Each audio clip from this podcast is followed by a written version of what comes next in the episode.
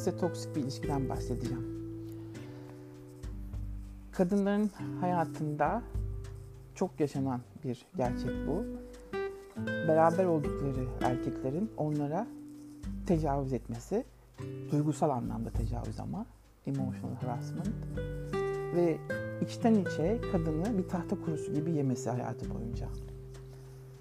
Yazılarını da görüyorsunuz zaten benim çok yakın dostum dediğim arkadaşım, 40 yıllık arkadaşım. Böyle bir toksik ilişkinin içinde 20 yıl oldu. 25 yıl oldu hatta evleneli onlar. İşte bir oğlanlar büyüdü, bir, bir oğlu üniversiteye başlayacak bu sene Amerika'dan. Adam CEO, yüksek elektrik mühendisi, işte master'ını yapmış Avustralya falan. Çok yüksek yerlerde çalışmış birisi.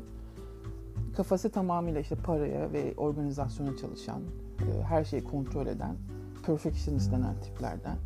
Mükemmeliyetçi kendine göre. Ama bütün gücünü kadını emerek yaşıyor, alıyor. Hayatındaki her şey kadını kontrol etmek üzerine kurulmuş. Bu arkadaşım da zengin bir aileden geliyor zaten.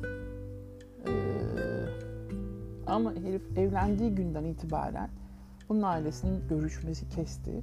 Kendisi bir sürü işte olaylar çıkarttı falan. İşte anne şöyle, babam böyle, ablam böyle, abim böyle bilmem ne falan.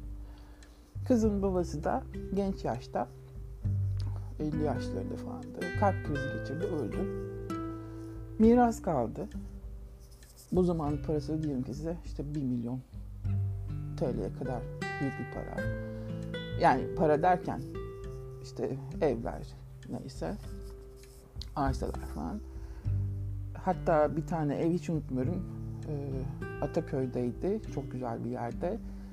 Onu kiraya vermişti o zaman bin dolar karşılığında. Şimdi herhalde olsa çok daha büyük fiyatlara giderdi.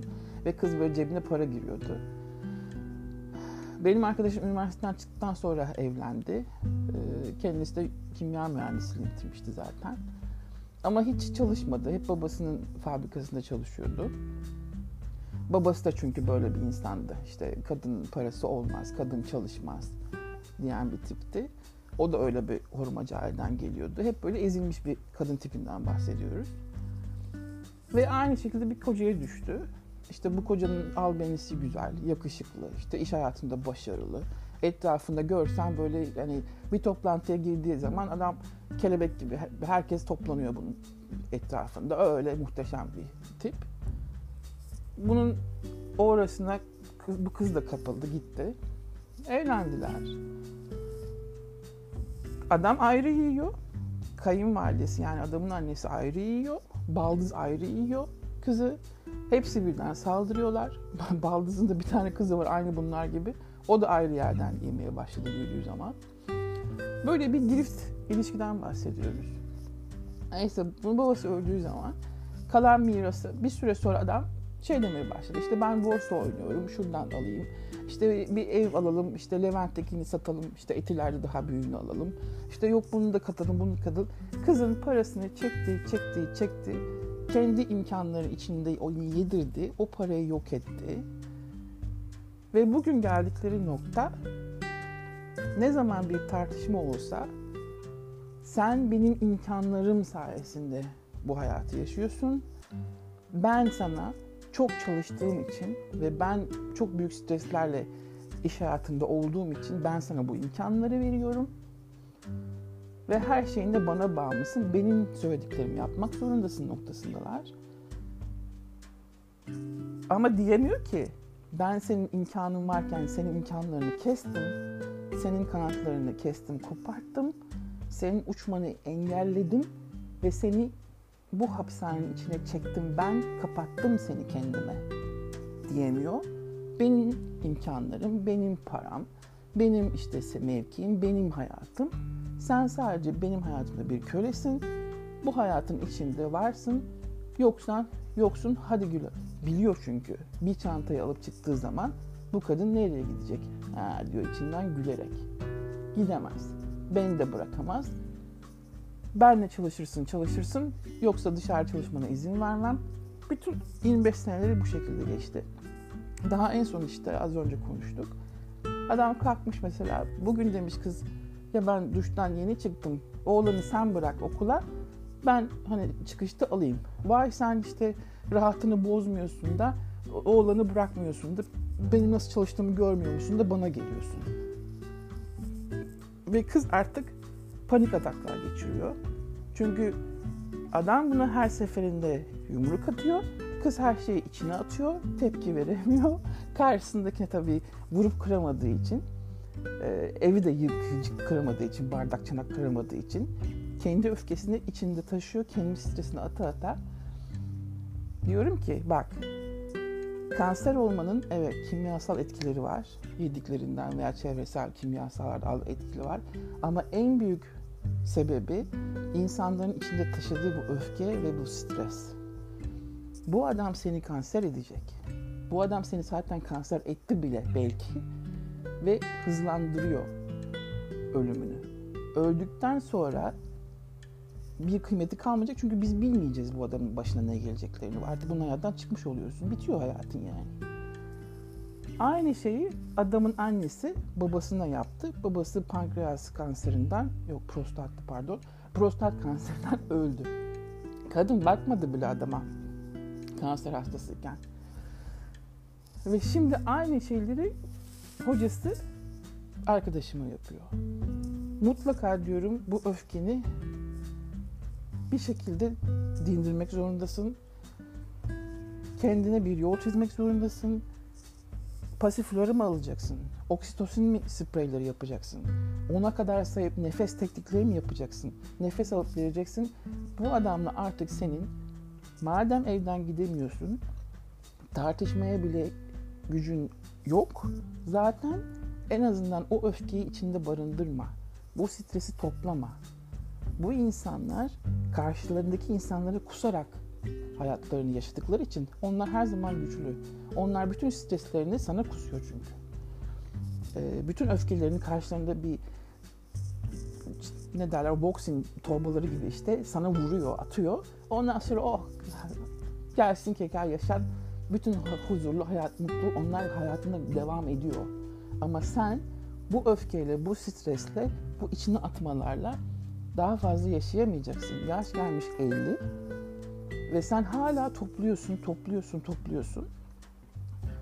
O kadar ki en ufak şeyde mesela adam eleştiriyor. Her şeyini eleştiriyor Bu nasıl bir elbise, bu nasıl bir saç rengi, deterjanı bu şu kadar mı koydun şeye, çamaşır makinesine. Yok işte temizlikçi kadın, aa bak buranın tozunu almamış, bu senin suçun. İşte oğlan niye başarısız oldu veya işte çocuğu niye okula götürmedin? Uyansana, kalksana, uyumasana. Bunu niye yedin? Bunu niye yemedin? Ya içtiğin sudan, yediğin yemekten, aldığın oksijenden adam hesap soruyor. Ya var mı böyle bir insan? Ve bu çok yaşanan bir durum evliliklerde. Kadınları ezen, e, onları böyle kendi pençeleri altına alan erkekler çok fazla. Bu insanlardan ben bunlara toksik insanlar diyorum. Uzak durmanız gerekiyor. Uzak duramıyorsanız, kaçma imkanınız yoksa çünkü kanatlarınızı kestiği ve ekonomik olarak size imkan vermediği için, para da vermediği için bu insanlardan uzakla kendinize böyle bir kalkan yapmanız gerekiyor. O kalkan öyle bir şey olmalı ki artık duymayacaksınız. Söylediklerini kulağınız hisset duymayacak, yaptıklarını görmeyeceksiniz ve habire kendinizi rahatlatacaksınız. Yoga mı yaparsın? Klasik müzik mi dinlersin? Kapıyı vurup yürüyüşe mi çıkarsın? Oksijen mi alırsın? Kendi yolunu, kendi kendini rahatlatmanın yolunu bulmak zorundasınız. Yoksa bunun sonu ya kalp krizidir ya direkt kansere varır. Ben bunu bilir, bunu söylerim. Her kadın evet bir meslek sahibi olmalı veya bir iş sahibi olmalı, kendi cebinde kendine ait parası olmalı. Buna izin vermeyen bir erkekse eğer karşıdaki hemen hem de daha ilk sene arkasına bile bakmadan kaçmak zorundasınız. Bu erkekler erkek değil. Bunlar hayatı paylaşmak için gelen insanlar değil. Bunlar sizin hayatınızı emen, sizi sömüren insan tipi. Bu insanlarla bir evlilik geçiremezsiniz. Hele hele bir çocuk yapamazsınız. Zaten çocuğun yarısı ona çeker. O çocuk da gelir ki o seviyeye geldiler. Bu arkadaşımın oğlu da 17 yaşında şu anda annesini hep bir köle olarak görüyor ve anneler gününü kutlamayı bile unuttular. Hem oğlu hem babası. Bu seviyede oğlan da şimdi. Çünkü öyle büyüdü. Kadını ezen bir ailenin e, bir babanın oğlu o ortamlarda ha biri kadını aşağılayan, ha biri kadını eleştiren, ha biri kadına böyle izin vermeyen, onu böyle e, yularlarından çeken bir erkek modeli gördü. Onunla büyüdü. Bu oğlan da aynı şekilde. Hiçbir düzgün ilişkisi olmayacak. Hayatı boyunca kadınlara saygısı olmayacak. Bilmiyorum neler yaşayacak ama ben çok iyi görüyorum ne olacağını şimdiden. Yavaş yavaş ondan da kurtarmaya çalışıyorum arkadaşımı. Oğlanı diyorum rahat bırak, sakın hayatıyla ilgilenme, sakın sen hiçbir şeyine girme. Artık o bir birey oldu, kendi yolunu kendi çizsin. Sen ona üstüne düşme diyorum. İlgilen artık. Yani onun hayatını kolaylaştırma. Çünkü aynı şeyleri yapıyorsun. Kocanın nasıl hayatını kolaylaştırıyorsan sana değer vermeyen bir çocuğun da hayatını kolaylaştırmak için kendi hayatından veriyorsun. Bunun artık son bulması gerekiyor. Şurada yaşayacağın belki atıyorum 20 sene. Belki daha da kısa eğer bu stresle gidersen. Ama hiç olmadıysa 25 sene kaybettiysen bir 20 seneni kazanabilirsin. Nasıl kazanırsın? Kendine dönerek. Kendini sakinleştirerek, kendine bir yol çizerek. Bu insanı görmezden gelerek, bu insanın konuşmasına izin vermeyerek. Bir kavga ortamı yaratmaya çalıştın. Başka yere giderek. Evin başka odasına giderek. Kendi um, space'ini, boşluğunu yaratarak, kendine ait olan kısmını yaratarak yaşamak zorundasın. Köpeğin var, kitabın, müziğin, atıyorum pasifloran, oksidoz, dark chocolate, bitter çikolata. Bunlar. O stresi bastırmak zorundasın. Yoga yapabilirsin, tai chi yapabilirsin. Atıyorum ama her şeyle kendini aşmak zorundasın. Çünkü sen senin elinden paranı alan ve imkanlarını sana kafana vura vura vermeyen bir insan karşısında madem bununla beraber devam etmek istiyorsun kapıyı vurup çıkamıyorsun çünkü benim gibi. Böyle bir gücün yok. Hayat boyunca ne onu baban sana vermiş e, senin gücünü göstermeye ne de kocan izin vermiş zaten. Sokakta yaşamayı beceremiyorsun. Parasız kalmayı hiç beceremiyorsun. Çünkü alıştığın bir yaşam seviyesi var çocukluğundan beri işte şu olmazsa yaşayamam, bu olmazsa yaşayamam. Amenna. Ama bu şekilde toksik bir ilişkin içinden de kendini ayırmak zorundasın. Madem ki çıkamıyorsun. Çok zor.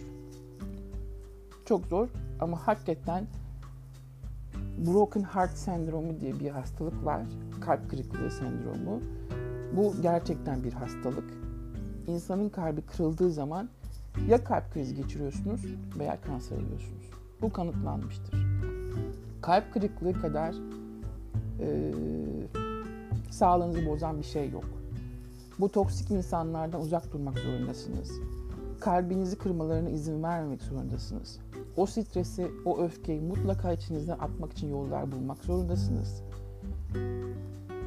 Her şeyin aslında mesela o binge eating dediğimiz işte o ekmeğe saldırmak, çikolataya tatlıya saldırmak da duygusal bir travmadır. O psikoloji, o insan size yumruk attığı zaman siz ona geri yumruk atamadığınız için öfkenizi ekmek yiyerek, tatlı yiyerek, atıyorum çikolata yiyerek, çünkü beyin bu, hormonlarla çalışıyor. Serotonin de düştüğü anda, insülin şeker yükseldiği anda, bütün kimyasallarınız bozulduğu anda yapacak tek şey beyin için bana bir şey ver, uyuşturucu ver, alkol ver veya işte ekmek ver, beni uyuştur demeye çalışıyor aslında. Beyin kendini kurtarmaya çalışıyor orada. Ve aynen arkadaşım diyor ben de diyor ekmeğe saldırıyorum. Ben de kek pastaya saldırıyorum. Evet çünkü diyorum beynin beyin seni korumaya almak için istiyor. Beyin bana bir şey ver ben bu stresi kaldıramıyorum diyor. Bunu gördüğünüz anda anında kendinizi sakinleştiremezseniz bütün hastalıklarınızı kapı açar, kötü alışkanlıklarınız devam ediyor. Sigara da olabilir, alkol de olabilir, bu uyuşturucu olabilir, ekmek de olabilir, tatlı da olabilir. Hepsi bunların beyni kendini korumaya alması, o stres karşısında, o travma karşısında korumaya alması demek. Bunu fark ettiğin anda üstüne gelen saldırıyı geri tepmek zorundasın. Ya bir şey kırıp kıracaksın hakikaten yani. Evi başına geçireceksin. Ki ben bu tiplerdenim. Geçiririm. Sen bana bu travmayı veremezsin kardeşim. Sen ben sana normal insan gibi davrandığım zaman sen benim karşımda vıdı vıdı edemezsin. Ben senin kafanda o tabağı kırarım. Ben kendi öfkemi çok güzel yansıtırım. Ama benim arkadaşım böyle bir insan değil. O öfkesini dışarı çıkartamıyor. O tabağı kıramıyor. O bardağı kafasına geçiremiyor. Geçiremezsen o zaman beynini korumak için de ekmeğe gidemezsin, tatlıya gidemezsin. Bunun başka yolları var. Onu öğretmeye çalışıyorum. Bana psikolog muamelesi yapıyor zaten. Biz saatlerce telefonda konuştuğumuz zamanlarda. Ve onu bu şekilde rahatlatıyorum ki bu güzel. Kadınların en azından böyle bir kurtuluş yolu var. Ee, kadın arkadaşlarıyla bu dertlerini paylaşıp e, işlerine atma imkanları var. Ben onun kum torbası olabilirim. Çünkü ben böyle şey kaldırabilirim. Ama o kendi kocasının kum torbasını ha, haline sokmasını kaldıramıyor. E, hassas bir insan, e, duygusal bir insan, güçlü bir insan değil kadın olarak. Bilemiyorum yani hiç iyi görmüyorum sonunu ama annesi uzun yaşıyordu hoş. E, büyük ihtimal genler açısından sağlamdır. Fakat bu savaştan, bu ilişkiden nasıl sağlıklı çıkabileceği her zaman için bende hep bir soru sorudur kafamda. Çok zor. İşte böyle. Toksik insanlar ve toksik evlilik özellikle erkek tarafından uygulanan bu duygusal şiddet çok yaygın. E, tabii bunun fiziksel şiddeti ayrı boyutlarda. Yani o erkekler zaten hiç yok benim gözümde de. İşte tecavüz, vurma, etmek bilmem ne. Onlar, onlar hiç, onlar hiç, hiç yok. Ama duygusal şiddeti kadın duygusal tecavüze habire bir bahane bulup katlanmaya devam ediyor ya. Bu olay da çok yanlış. İşte yok çocuğum var, işte yok imkanlarım bu seviyede. Ben bunları kaybetmek istemiyorum. O zaman işte kendi hayatından da oluyorsun yani. Ya öbür adam çekip, çekip seni vuruyor. Ee, öbür adam seni işte ağzını burnunu kırıyor ama bu da senin kalbini kırıyor ya. Yok ediyor. Seni ruhunu, ruhu, adam her gün senin ruhunu dövüyor.